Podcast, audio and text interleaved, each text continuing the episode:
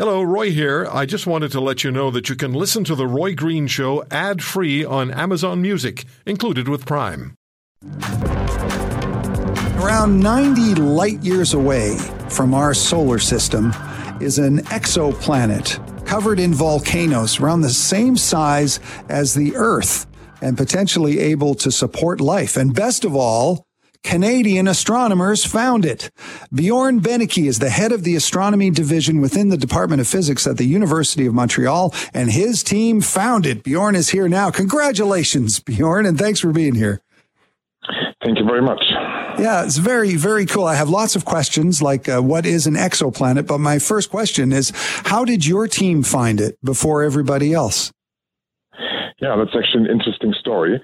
So there was initially a much larger planet known around that same star that was initially uh, discovered by NASA's TESS mission. Uh, that's a little space telescope that is uh, orbiting around the Earth. And so we were part of the team that discovered this. And at that point, uh, I looked at those data and I had the idea that, well, these data that we had previously um, available, they were just not sensitive enough to also find small planets around the star. So it was sensitive to find that larger planet, but not small planets. And so then I basically reached out to NASA's uh, Spitzer Space Telescope department, and I said, here we in Canada we have this opportunity. If you give us access to this telescope, and we can stare at that star for five days straight, so 120 hours, then we can actually look for Earth-sized planets or smaller planets around um, around the star. And so they agreed. They gave us access to the telescope. We observed for five days, 120 hours straight. And then my student and I here in uh, Montreal, um, we looked at the data. We went through this. We were quite well prepared for this. And then we saw, of course, the larger planet also in the data. But then we also saw a signal, a very faint signal of a much smaller planet, an Earth-sized planet in the data. And so that was for us super exciting that we saw this. Um, and at the time, we were a bit worried that maybe this is not really a planet. So there was a large effort to confirm the planet, but in the end, we could show that this planet actually exists and we could start to characterize the planet. Wow. So you, you say it was a signal. So you're you're not actually seeing an image of the planet, but you're you're detecting it's there from a signal. What what does that mean? Yeah, that's correct. So for these small planets, we don't have the tools or the telescopes in place to find an Earth-sized planet like this by directly imaging it. But instead, what we do is um, we observe the star continuously, in this case for five days straight, um, and what happens is that when the planet goes in front of the star, it blocks out a tiny amount of the light from the star. And so all that we can see is that the star is usually very uniform in its brightness. And then for a couple of hours, it gets fainter because the planet passes in front of the star, casts its shadow. And from our perspective, the star appears a bit darker during this time. And so we can measure this diminution in, in, the, in the brightness of the star and that basically repeats every time the planet comes around. So we see that signal, we know the planet is there, and we can also determine how long it takes to go around.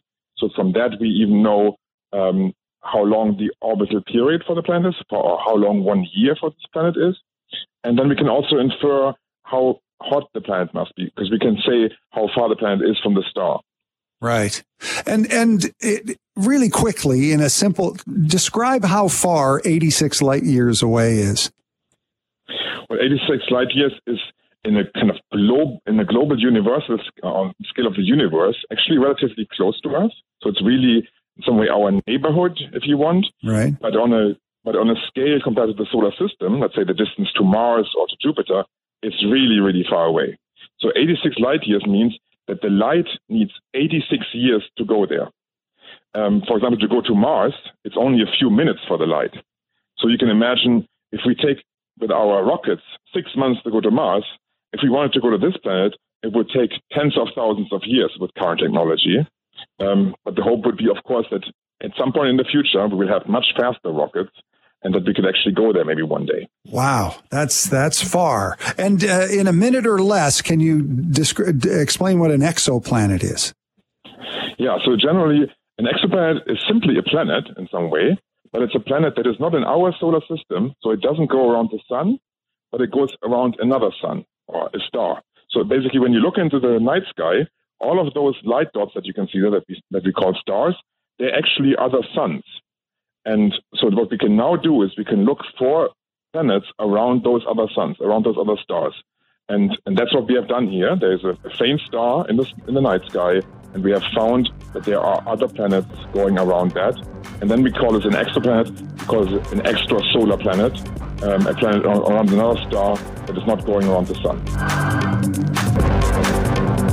If you want to hear more, subscribe to The Roy Green Show on Apple Podcasts, Google Podcasts, Spotify, Stitcher, or wherever you find your favorites. And if you like what you hear, leave us a review and tell a friend. I'm Roy Green. Have a great weekend.